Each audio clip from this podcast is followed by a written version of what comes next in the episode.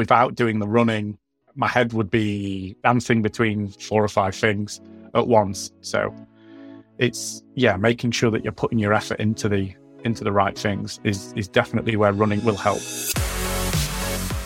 Hello and welcome to Run the Business, the podcast that explores the place where running and leadership come together. We'll find out how running can help us with leading, managing people, and generally being better in business. We'll also try and answer that question Do runners make better leaders?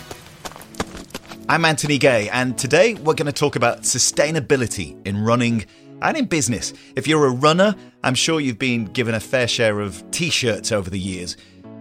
But did you ever wear them much? I'm joined by someone who works with race and event organisers to give runners the option of planting a tree rather than getting a t shirt at the end of a race.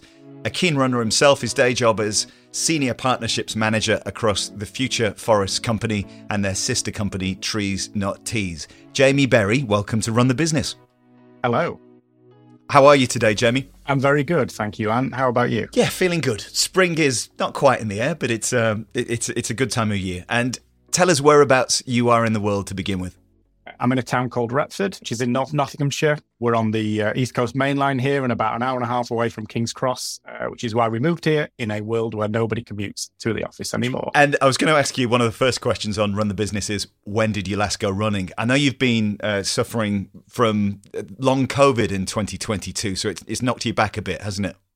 it certainly set me back. There was a period where I just wasn't running uh, and I could feel the effects of that. But knowing you were going to probably ask that question, I did make, take myself out for a little 10K run yesterday uh, up Retford's One Hill. It, it's quite a uh, quite a flat place around here, lots of uh, lots of farmland. But I took myself out for a little sort of 10K afternoon jog, knowing full well that I'd be asked when the last time I was going to be running was today. That is commitment, which I which I genuinely appreciate that people coming on this podcast actually go out running knowing that they're going to be asked that question. Thank you for doing that. I appreciate it. No worries. And, and in all seriousness, in terms of the effects, uh, is it something which um, you, are sort of still dealing with? I mean, how, how, how did it? How, how, did you sort of cope with it? for a man who works in a uh, in an office at the end of his garden and doesn't socialize as much as he used to, uh, I've had COVID four times. The last time was the one with the least amount of symptoms whilst having it, but the knock on effects and the yeah the the sort of lack of fitness, the the changes to my breathing were really I won't say severe, uh, no no point of hospitalization, but certainly I was running the same distance as months later, but with a heart rate much higher, body just not feeling like it was. I came into 2022 marathon fit. We was training for the impact marathon that we held on our Glenaros site on the Isle of Mull. I did a, a lapped event round Sherwood Pines with the with the guys at Rasselbach prior to that, and I ran marathon distance. I'll, I'll claim I did two half marathons in that day because I went and got changed and had a load of food between the second one and yeah, was was sort of going up to Mull uh, super fit, knowing I was going to be hitting hills and, and terrain that I'm not used to. We had a uh, a slight company get together before the trip over to Mull, and unfortunately, that proved to be quite the spreader event, which was not the not the intention certainly. And by the time the Impact Marathon came round, I only felt uh, fit enough to sort of take on the half distance It was a bit sort of disappointing having put all that training in. And then two days later, so traveled back the next day, woke up the morning after feeling terrible, took a test, positive for COVID. Since then, it's been a very long road back to uh, getting anything like the fitness. I did two weekends ago complete the uh, round Sheffield winter run, which is about 21K, but it's split up into nice little sort of splits. So uh, you get sort of some walking and some uh, some recovery in between, and that's the biggest run that I have done since the half marathon that I did up on Mull. So it's about taking time just to get back into into your fitness and, and build your health back up. Yeah, definitely. It, it's it's taught me a lesson. I mean, mainly when I was at the uh, the the Rasselbach event in Sherwood Pines, I probably could have ran a few more laps and and claimed ultra distance for the first time. I didn't, trying to save myself for for the Mull event. And then by the time the Mull event come, I wasn't fit and I wouldn't be for a long time. So there's a bit of a missed opportunity there. Certainly taught me to take a good run when you can, make the most of when you are feeling it. And yeah, learn to forgive yourself when you're not, I guess. We've got so much to cover, uh, and I'm so fascinated by even some of the things that you just touched upon there. To begin with, tell us a little bit about the work of the Future Forest Company uh, where you work, and also Trees Not Tees as well, to just to set things up. So the Future Forest Company is uh, a impact for profit. Our North Star as a company is the planting of trees and the restoration and protection of biodiversity within the UK. We have a much lower woodland cover than even other countries across Europe do. Generally, it's about 33% across Europe. We're at about 17. And more worrying than that, the rate of biodiversity, biodiversity loss in the UK is quite frightening if you if you look into it. Like uh, quite a few things can be these days, and basically the work that we do, we work with with companies to sponsor trees being planted that will sequester carbon. We're restoring peatland uh, on our on our North Yorkshire site in Swathgill, which is a carbon sink and helps to reduce carbon being emitted into the atmosphere. And we're also, yeah, protecting wildlife and biodiversity with the with the work that we're completing across our uh, our eleven sites. So the work you're doing is let's not underestimate it. It's hugely important. It's it's amazing stuff. Why is the UK in a worse place than other countries in Europe? I, to be honest, I can't answer how we got here. I guess lack of regulation and protection of lands that needs to be. Obviously, it's in the news quite a lot that we are, uh, or at least the narrative of the news is that we are over capacity of sort of people living here and the infrastructure we have, and you know, lots of things industry being built, houses being built on land that it shouldn't and perhaps shouldn't have is a big reason why that's there. And yeah, I can't answer how we got here. I can just uh, I can just look around and see you go into areas of uh, you know national parks and beautiful places and you see these sort of brown, degraded sort of landscapes. And whilst the, uh, I think that living in the flattest place on the in the world, as I as I often call Retford, going into these places, they look beautiful. But if you if you actually take a deeper sort of dive, lots of that land is in bad health. So I think more than anything, not taking care of what we do have is a, a bigger part of uh, of the wider picture. And for anybody who doesn't, and, and I would hope everybody listening to this has some sort of grasp of as to why trees are important and why protecting um, the, the peatland is important. But can you can you summarize just so we kind of have the same context here what it is that those you know the the trees give to the environment? Can you can you you know, can you can you describe that in in simple terms? Yeah, certainly. I mean, uh, l- luckily for the simple terms part, there, I'm I'm not the you know I'm not our, our ecologists or our, our, sort of forestry managers, but trees themselves obviously draw down carbon from the atmosphere and release oxygen, which is uh, you know obviously a good thing. The the trees were planted in a UK native sort of broadleaf species, so that with it doesn't bring any complications that you can get with sort of disease from growing non-native sort of monoculture forests, which do lock down lots of carbon, but don't do it in the right way for the land. But trees themselves will not just, you know, draw down oxygen, they will prevent flooding, they will add to the rest of the sort of biodiversity mix there. Their seeds feed animals. It, the, the sort of list of benefits go on and on. And how did your company become connected with running? What's the link there? So our founder and CEO Jim Mann is a fairly uh, prolific runner himself, Dragon's Back winner, trail record breaker. So he firsthand can see how many times he's finished a race. And to be honest, the races he finishes, I'd probably take a t-shirt from. If you ran the length of Wales, I think a t-shirt's the least you can expect. But yeah, he's seen firsthand the waste within within that industry you sign up for a race, you get asked what size t shirt you want. You don't get asked if you want a t shirt. You pass the line, you get handed some of the bigger events, you get handed a plastic bag full of full of food you're probably not going to eat, full of flyers for races you're probably not going to uh, you're not going to enter. And this was just a way of yeah, more than anything, giving people the choice. If you want to run the London Marathon, that's a great thing. If you want to wear your London Marathon t-shirt, that's fine. We're not against running t-shirts we're against the ones that people don't want, the peoples don't wear, and that will end up going back into landfill. And how do you engage race directors and leaders in the running business to, to, to take part in this? What's your approach? I mean, there's there's threefold obviously at the at the beginning of Trees Not Tees. There's a lot of outreach just through the usual email, social media.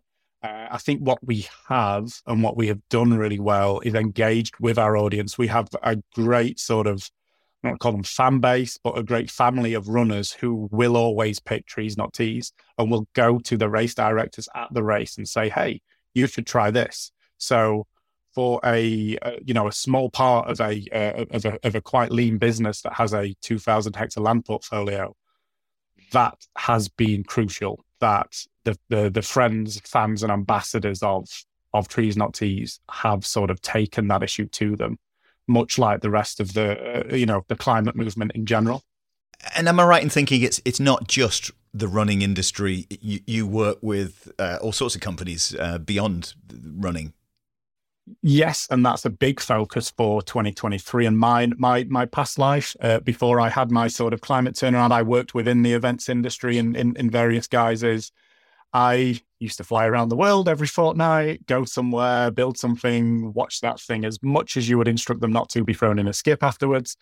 Uh, and I saw the waste around that kind of corporate exhibitions and conferencing sector. Uh, again, you, you turn up to these exhibitions, you go to an exhibition stand, and people are trying to give you a piece of merchandise, plastic tap with their logo printed on it. And that was what sort of made trees not tees stand out for me. When I when I'd signed up for a race, I noticed the trees not tees option, and I thought that would be amazing for this industry because there is so much waste. And yeah, we've worked with the likes of Brighton SEO uh, and, and, and many other events to offer a yeah a, a climate positive piece of merchandise. So anybody listening to this who uh, works in business in a company and, and has some influence over the outreach of, of that business, whether it be at events or, as you say, the, the free stuff, the tat that um, seemed like a good idea at the time to make and get given out. So anybody can can take part in what you're describing, and, and anybody in a business that is uh, influential in this space should be thinking, if they're not already, about what you're describing here, shouldn't they? Yes, they should. I mean, from the from the future forest company sort of angle and brand, we can work with we can work with businesses across the board uh, trees not tees is these that sort of specifically event focused. Um, I mean, again, the, the, the worst thing I used to see, you go to an exhibition and people are trying to give you a stress ball with the logo on, and I just wonder like the the mental thought process of that. Like, am, am I going to need this working with your company? But more than anything, with that, there's so much waste in that alone. Similar to the race teas, they will be overordered. If you're anticipating speaking to 5,000 people over an event, you'll order 8,000, so you're not left short those 3,000, they either end up in a skip on site, they get dragged back to the office, they go in a cupboard, they're never seen again. The company has a new logo, they're no good, they go in landfill. So the great thing with Trees Not Tees and the Future Forest Company in that matter is it is a tree, say if it's a tree per person who enters the race and selects it, not only is it a tree for every person, but the, the event organizer is only paying for that one tree. They're not having to estimate you know, 8,000 and only giving away five. So it allows to cut out waste in both monetary terms and in, uh, uh, you know, in physical. And I hope this space is becoming more relevant to people, but more on people's radar now than it's ever been before. It certainly seems for me personally that, you know, what you're describing, sustainability across the last year seems to be higher up people's agendas, which is a fantastic thing. I, I, maybe it's you know partly you know the work you're doing and, and, and uh, other people doing similar things at the same time. I mean that scenario that you describe of the office with the cupboard with the with all the stuff that doesn't get used that just stays there. I, I've seen that so many times over the years, and and just thinking about it, then how many businesses must have those uh, stuff cupboards where it's just things that seem like a good idea at the time that never get used, never get handed out, and end up in a skip. Yeah, merchandise graveyards. Yeah, just uh, at the back of the office, filling up space that could have something useful in it as well. So yeah, it's it's a, it's I guess as a Yorkshireman, waste is a uh, a pet peeve of mine. Paying for things that aren't used, and certainly yeah, we can help that and also give something climate positive. How do you uh, ensure that a tree is planted for every individual? Because I do obviously not not in the UK, but I've heard you know schemes, things that have happened around the world where it's not quite as people are led to believe? How do you ensure that if somebody signs up, a tree is planted for them. What I loved when I dug deeper into the role here uh, with the Future Forest Company, we own all the sites that we plant on. So we are the people doing the planting. We're not sort of, you know, almost an agency passing that burden on. We take a picture of every tree that is planted. We're able to, with the tree certificates, give a picture, a species, and a what three words geolocation so that you can see on a map where your tree is planted. The bulk of our planting is in Scotland, with one site in uh, in North Yorkshire that will be planted later. But all those sites in Scotland are right to roam. So not only can we show you a picture of the tree we planted for you and where it is, you can go and find it. And that accountability, I think, as you say, is important because there is probably some skepticism. I Even had a uh, a message in my running WhatsApp group from one of my friends just yesterday saying, I'm always skeptical mm. if these trees get planted, which is so funny when he knows I work there. but uh, yeah, equally, I guess it is a concern for people. They want to know that what they're paying for, what they're choosing to do actually happens. And, and I'm so glad that we can prove that both with that initial accountability and the updates we give from our sites, the amount of sort of uh, videography and, and, and photography that we take to show the difference that we're making is going to become apparent over the next five years. But in that initial transaction, we can show you the tree that you've sponsored. So if anybody is uh, listening to this elsewhere in the world, uh, and they come across the schemes, it's really important that they, they, they dig into it, isn't it? Because there's a bit of instant gratification of paying whatever or or ticking a box to to plant a tree, but actually following up on that and and making sure it's legitimate uh, is is really important yeah, the more accountability that that company can give you. Yeah, I mean, we're, we're, for example, we're externally regulated with what we do by the Woodland Carbon Code and various other sort of Scottish forestry. So we have to do what we say we do. That's a external sort of pressure on us, but not all schemes like this are registered under those sort of governing bodies. Uh, and yeah, just check, just ask the question: How are you externally regulated? More than anything, ask what they are planting or how they are going about it, because whilst planting a lot of non-native Sitka spruce trees will they'll grow quick, they will take carbon out of the atmosphere, but they are horrific for that whole he- ecological mix. So yeah, make sure they're doing it in the first place, and then make sure they're doing it in the right way. Would be my advice. You mentioned the Mull event, and I think I'm right in saying that Anna, the producer of this podcast, actually went up and planted a tree, and, and there was a, a run connected. You, I think you mentioned it earlier on in our conversation. Tell us a, a little bit about that event yeah, uh, as as mentioned, that was meant to be my first marathon, which I thought would be really cool. Being tree not tees related, the absolutely beautiful Isle of Mull uh, and the fantastic Glenaros site that we have there. Yeah, so basically teaming up with Impact Marathon, we had a sort of three day event. One of the days on the Saturday, which was absolutely driving rain, classic Mull. The weather can change. You have four seasons in a day. Absolute driving rain. We had people doing sort of cycles of a few different activities. We had Ken, our uh, sort of agroforestry lead, taking people around the site and showing them how we restore that graded farmland in natural ways and, and giving people advice on how to buy food ethically because it's not always like anything. What you see on the tin isn't always what you get. We had people off with Quinn McKenzie, our uh, operations manager, planting trees, and that was certainly a wholesome part. But I think the one bit that the the runners love the most. Uh, and again, I can't I cannot stress the driving rain and you're out in the elements all day was the removal of of, of non-native and, and, invasive species. So we uh, we marched them up the top of the hill with our ecologist Lindsay. Uh, and they were removing rhododendra, which are a, sort of terrible things for the rest of the site because they will just they're low growing, nothing will grow under or around them, uh, and people were basically on the hill removing non-native species and invasive species with hacksaws and I had to actually run up the hill and drag these people back for their sort of changeover. And there was a clear sort of, I'd say, like a green bloodlust in their eyes of, I've been told this is bad and I want to remove this. And that was certainly a, uh, a really great day for us. We also had in one of the barns there a sort of education pieces and lots of videos about what we do, and why we do it, and exactly why people were on a hill removing some some plants and some species, which would probably to the layman seem a you know a bad thing to be doing, but it's absolutely the best thing for that land. And uh, that was an amazing day. And then luckily the weather breaks for the uh, for the marathon on the Sunday.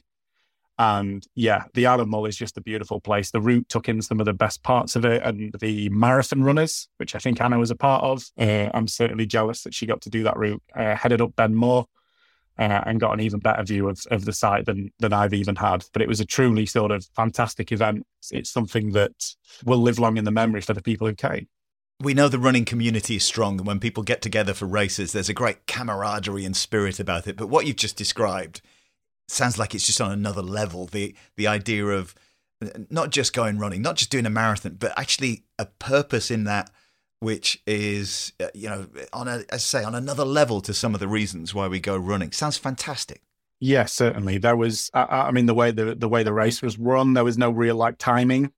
Uh, I think the first three people back from each sort of race were sort of given a, a rough time, but it was certainly not a elbowing the guy next to you out the way so that you can uh, get in front of them for the corner. Some of the track, even in the first sort of few kilometers. You're, you're 300 meters elevated, then you're going through woodlands, and it was tree stump paradise. If you if you enjoy those runs where you cannot look at anything other than the floor in front of you, but then you you take a second to just take in what's around you, and and, and just the, the the the majesty of Mull was there for all to see. Fantastic.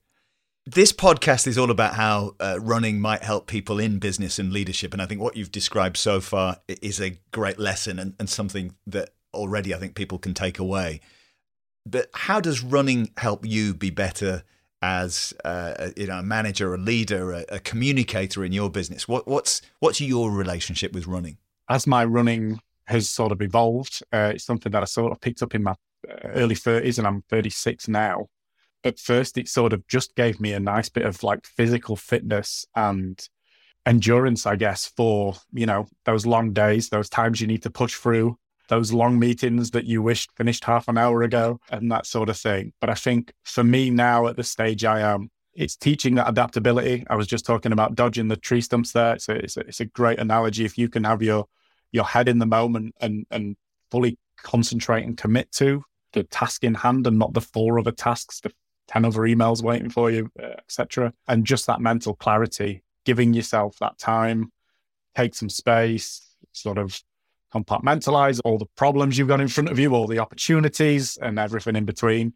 And I find when I wasn't running towards the end of last year, there was certainly a, uh, I guess, like a spiral of decline in terms of physical health, mental health, work sort of health taken away, and just giving yourself that time to get away from the desk, take in some nature, get your heart rate going, and yeah, sort of gradually pick away at all of the uh, all of the things in your day. I, I found it so uh, it's just so liberating, really, when you do have you know you have stress, you have uh, you have plenty of stress these days, and you can't seem to get away from it because of the amount of screens you have in front of you. So just to be able to take that time. Give your eyes a rest, give your brain a rest. You then find that you're, uh, you know, you're curing most of the problems that if if you had sat at your desk the rest of the day, you wouldn't have solved anyway. So that's where I think running helps within business. You said you you kind of I think you said you did, but did you notice your performance and, and your energy change when, when you weren't running?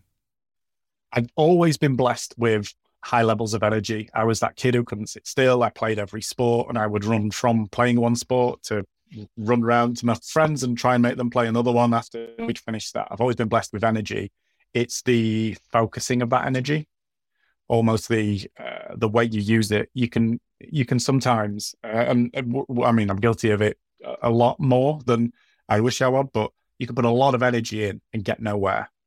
And I think the main thing I noticed when not running was the time that I would spend to do tasks was taking longer than when I was in peak condition and both physically and mentally. So that's interesting. So so actually, it was uh, like a focus thing uh, that running gave you honed that ability to focus and, and deliver something. Uh, and when you weren't running, uh, it was it was harder to keep that focus to maintain that that commitment. Yeah, definitely. With those with those high levels of energy comes high levels of being very excitable. I could get myself very much carried away with something that sounds really cool or like a uh, you know, a potential partnership that could have an amazing impact. Uh, but without doing the running, my head would be uh, dancing between, you know, four or five things at once. And just the the run I mentioned yesterday, I took the afternoon, um, sort of blessed to uh, to have been able to do that. Took the afternoon, went for my run, Uh, came back, got myself sorted, ate some food, and then I, I, I did sort of my afternoon's work during the evening. And yeah, the productivity levels uh, of, of what I was able to produce yesterday afternoon would, would, would have been far beyond what I would have been able to do stood at my desk uh, the rest of the afternoon. So it's yeah, making sure that you're putting your effort into the into the right things is is definitely where running will uh, will help. It's a story that we get so many times uh, on this podcast and talking to people. Is it something that clears your head when you run, or, do, or when you go out? Um, do you sort of take some of these challenges and things with you and, and process them actively, or do the or for you do the answers just sort of pop up uh, as, as you as you go on? I don't purposefully set off out on a run with, uh, you know, I'm going to cure these four tasks. I've generally got a podcast or an audio book on, trying to take my mind out of it enough so it can just sort of dip back in, if that makes sense. Complete sense. Yeah, I do find that I'm I'm wording emails as I'm running uh, that make more sense than when I'm sat in front of the email itself.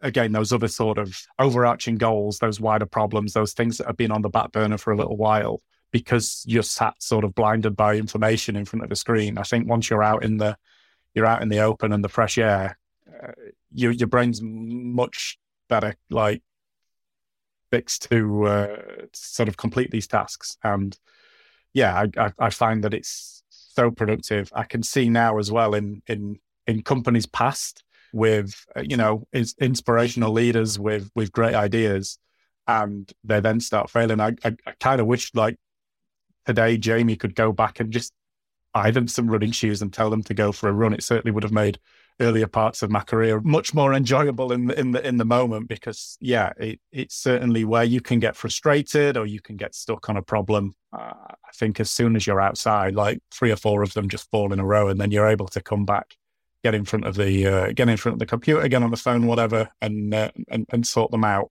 much more efficiently. Mm-hmm. For me, it's at both ends of the scale. It's the minutia of you know a structure of words on a particular strapline or positioning statement that we you know we might be working on or at the other end it's a it's a much bigger picture strategic thing i mean both um, both things can benefit you know when when personally for me when i'm out there running it's an interesting thing you mentioned there about um, you know going back to a jamie of 10 15 years ago one thing that is on my mind is do you need the years? Do you need time, age, in order to appreciate that? Because I do, and, and maybe we need to speak to more people who are just getting into running on this podcast, uh, uh who are maybe just leaving university or, or, or whatever, just to try and get a perspective of where it sits in, in their lives. Because I do think as you get older, that appreciation of it uh, can grow, but I'm not sure you can fast track it, uh, if that makes sense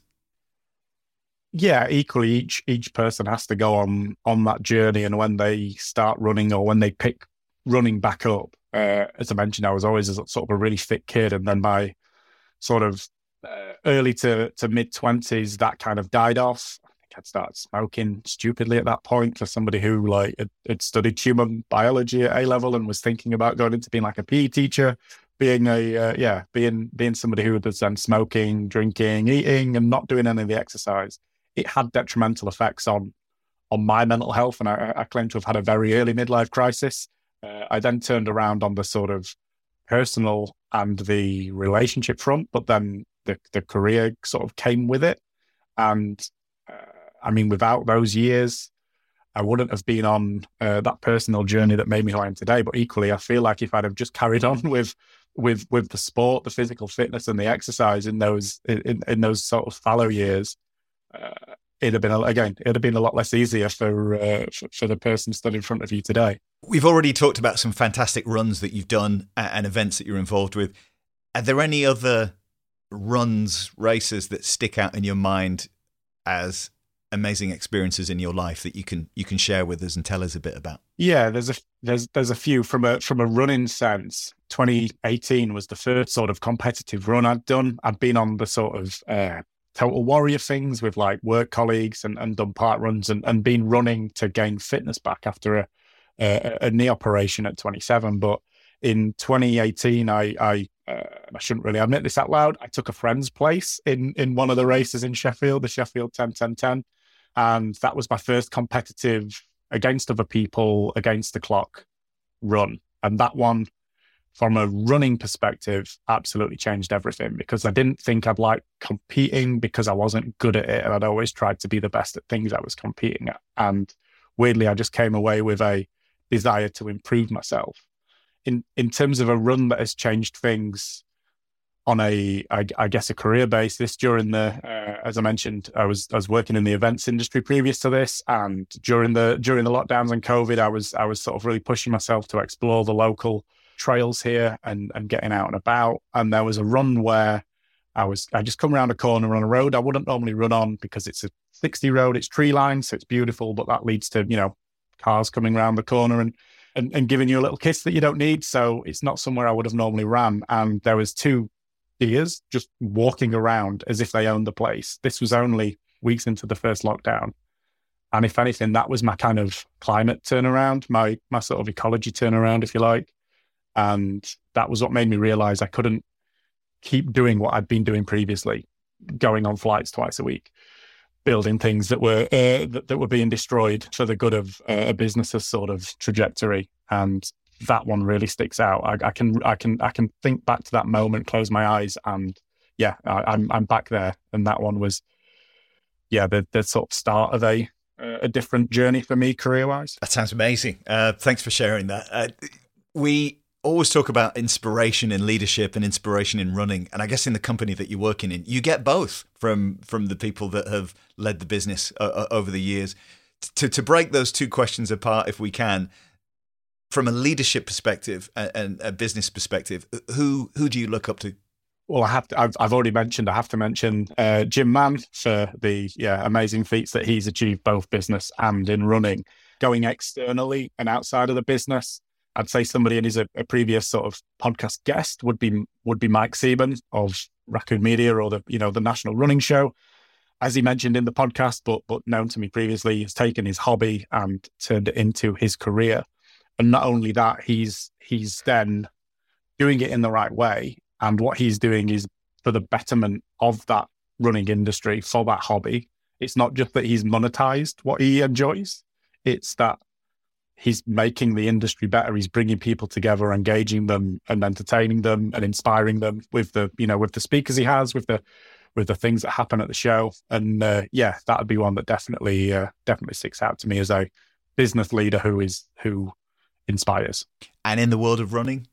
In the world of running, I mean, given given the the day we're recording this coming after Damian Hall's spine race victory, he is a Trees Not Tees ambassador, uh, founder of the Green Runners, uh, friend and sometimes coach of, of, of CEO Jim Mann, and yeah, Extinction Rebellion activist. He fits things into uh, his week and his days that I have no idea how he has the endurance for. It's, you know, particularly winning the spine race, as I mentioned.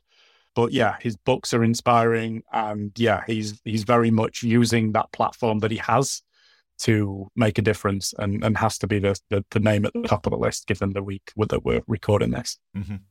Why is everybody in running so nice? What is it about the that community that uh, just brings the best out in people? What I mean, and that's a serious question. What, what's your take on that? I was, I mean, jokingly, I was just going to say my my running WhatsApp group is called the Angry Runners, uh, and there's a few of us that my, my, friend John, especially that I run with quite a lot, can get quite elbowy when he's uh, when he's when he's coming round a corner with somebody in his way. But equally, he's one of the nicest people you could ever wish to meet. I think it is that sort of mental clarity that comes from it. That time spent outside, it just makes you a better person. Whether you're, you know, I'm, I'm sort of blessed where I am. I can walk down the Chesterfield Canal every morning and walk the dog. So those days I'm not getting the run, I get the bit of nature. I get that time away from a screen. I get an hour of just the sunrise, the birds chirping. And I do think that time outside helps also that mental resilience that comes, especially when you're getting up to, you know, talking of Damian and Jim, they're like ultra trail runners running three day events. Uh, and, and, you know, absolutely smashing them as well, which is annoying, uh, especially with Jim and how modest he is about everything. But I think there's a there's a mental resilience where if you can run for three days through the night, uh, you're not going to get so stressed out about you know real life. Somebody cutting you up in the car, somebody sending you a badly worded email. I think yeah, there's there's something to do with the nature aspect and also the endurance, the mental strength and resilience that it brings. And we do talk about the transfers from running into, into business Um, you know, both the you know the metaphors, but also the actual uh, you know physical and and um, mental benefits, and what you just described there about endurance and and stamina.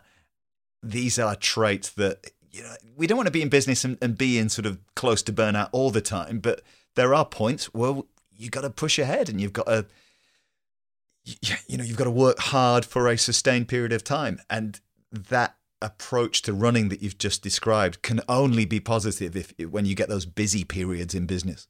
So yeah i think that uh, that sort of endurance and mental resilience built up in running really helped last year when due to restructuring the future forest company separated from what now is a not even sister company friendly company called undo focused much more on the heavy sort of permanent carbon removal going from a team of sort of 70, we would cut down on the future forest side to a team of 15 with a 2,000 hectare land portfolio. So certainly the ratios there were, were sort of slightly off. And there was just a, a point where the work just needed doing and there was possibly less people than needed to be there. And I certainly think the the hours put in and the way those hours were used would have been completely different had I not had that sort of uh, yeah that mental resilience and endurance sort of traits that I built up trying to expand my running. It feels like the work that you're doing that we've talked about the relationship and, and the connection with running, but it feels like the running community is so well placed to be a champion in this space because of all the things we've talked about uh, about you know running getting you out there back to nature appreciating the world we're in and the natural world much more it really sets runners and the running community up to to lead the charge in this space, doesn't it? Yeah, it does. It's it's interesting with any with any race that we work with, we see between sort of 20 and 40% take up on trees not tees which is amazing uh, you know a year or two out of the uh, the traps with it but there's a definite higher percentage of pickup on the trail races the fell running the out in nature types, the road races are, are, are, the ones that sort of take that ratio down towards that that twenty percent. So that's such an interesting thing to be able to see in front of you. We need to work on some of those some of those road runners to uh, be less bothered about their t-shirt and, and more interested in in planting a tree. But yeah, that running and people who spend time outside are just so well focused because I think they can see it. You can see where something's been deforested locally. You can see the sort of greenfield sites being built on while while sort of brownfields are, are sort of left and, and, and not cared for properly. And if you're spending more time outdoors, you're just going to notice the difference. Equally, if you're having 40 degree days in the middle of summer when you want to be going running, you're also going to notice that as well. So uh, I think, yeah, runners are definitely well placed to help with uh, with the climate crisis and with the biodiversity loss that we're facing here in the UK. What can people do local to where they are if if they're listening to this podcast? What's an, an action that people can take in their local community, their local area, to, to try and understand, to, to, to be active in the way that you describe? Is, is there any advice that you, you can give on, on that front? Yeah, I mean, obviously there's the usual things you can do from behind a desk or behind a phone and, and, and lobby your local council to you know protect the cutting down of trees in uh, you know whether there's the ones that are lining streets or or ones that are going to be taken for other purposes uh, that I've already mentioned. I think getting out there and just seeing it and being a part of it is the first thing that they can do really though just appreciating the nature that we're hoping to not lose with the work that we're doing but certainly is happening and yeah, just becoming a little bit more. There's obviously even in even in urban urban areas, there's there's reforestation projects, there's community gardens and things like that. So just go, help out, get your hands dirty, and then uh, yeah, hopefully the the future forest company and trees not tees can grow to a certain size that we're having the amazing impact we want to, and that will mean we can take some of these lovely people on as employees, and and they can help uh, in a uh, first hand sort of way, like like the guys here at Future Forest Company and Trees Not Tees. Running aside, can you name a, a business tool, an app, a person, maybe something you couldn't do without? I think the the only answer I can give for this is the CRM that we use, which is Pipedrive, mainly because this is the third company I've used it in and the second I've system and implementing it.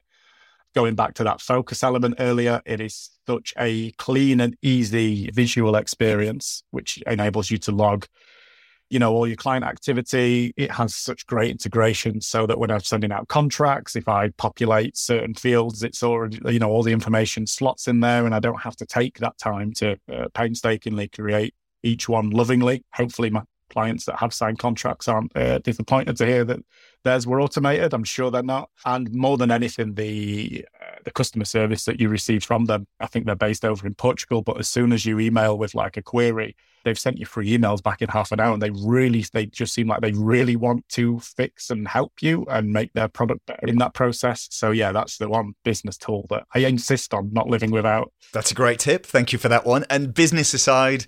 Uh, what's your favorite bit running kit uh, or accessory that you can't do without? So I think it's probably a long-winded answer to come in here. The the best bit of kit, as in a physical bit I ever bought, was I bought a pair of on Cloudventure from the running show in 2020. That was obviously the January before it happened, and I mentioned those sort of long runs during COVID.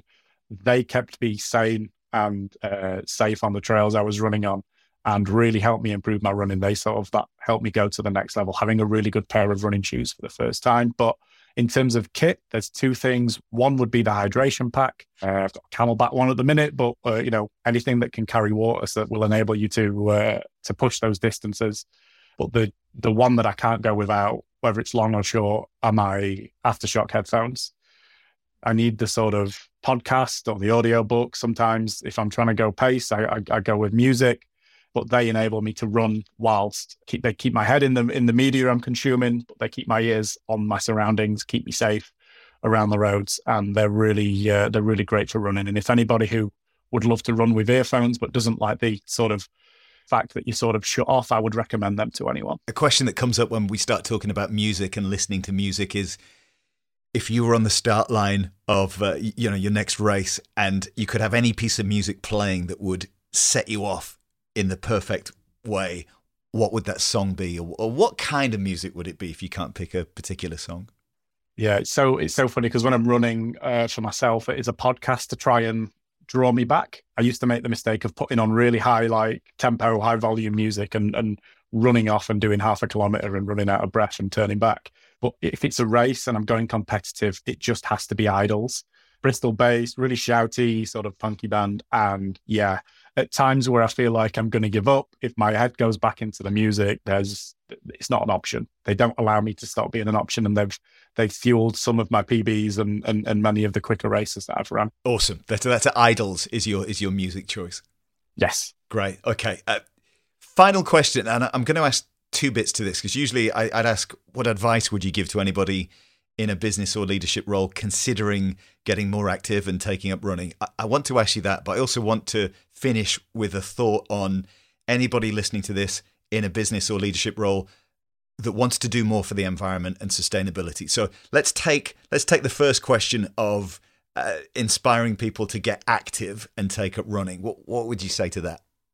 The I feel like one of the main reasons or the objections that people would put in front of themselves is the time oh, I haven't got time to do that. I'm I'm I'm a busy business leader. I don't have the time to go out for a run. I would I would counteract that say you absolutely haven't like you can't afford to not take that time, both for yourself, your stress levels, your mental clarity, and all the things I mentioned earlier. Uh, and and and I guess secondly, uh, having given this sort of example earlier for your employees, for your kids, for your wife, you will be a better person for going out and exercising. You'll be a better boss you'll be a better member of the family. So uh, yeah, I just think you can't afford not to be active and use that as a way to fuel yourself and your business. Great advice and really well put. And the other question around people listening to this that are now curious about sustainability. Hopefully, there's some sustainability policy or something in their business already, but they want to do more. They want to go to the next step. What is it? It's it's so funny because I, I, speak to businesses big and small. The small businesses are always apologetic about how little they're doing when you know per capita per per employee they're doing a hell of a lot more in, in a lot of instances. What I what I was shocked at when I when I got here was how most of the conversations I have with big companies, big insurance companies, big banks, this is one of the first chats they're having about doing something like this. And whilst that is slightly frightening, it also means there's a huge opportunity but I think the main reason that they don't is because they are scared of doing or saying the wrong thing. as I mentioned earlier, we, uh, you know, we plant the right trees in the right places in the right way. Some of our sites, they're only half, like only half of the site will be forested because that is what is best for the land. We're externally regulated and we are here to sort of help people tell that story. But a lot of the time, there's there's a term coming in called green hushing, where people are actually doing good things, but they're not shouting about it because they don't want to be held to account if that turns out to be wrong. And I would just say, as I mentioned earlier, check that the people you're working with, if it's not the Future Forest Company, are doing the right things in the right way, are held to account, and working to sort of proven peer reviewed methodology.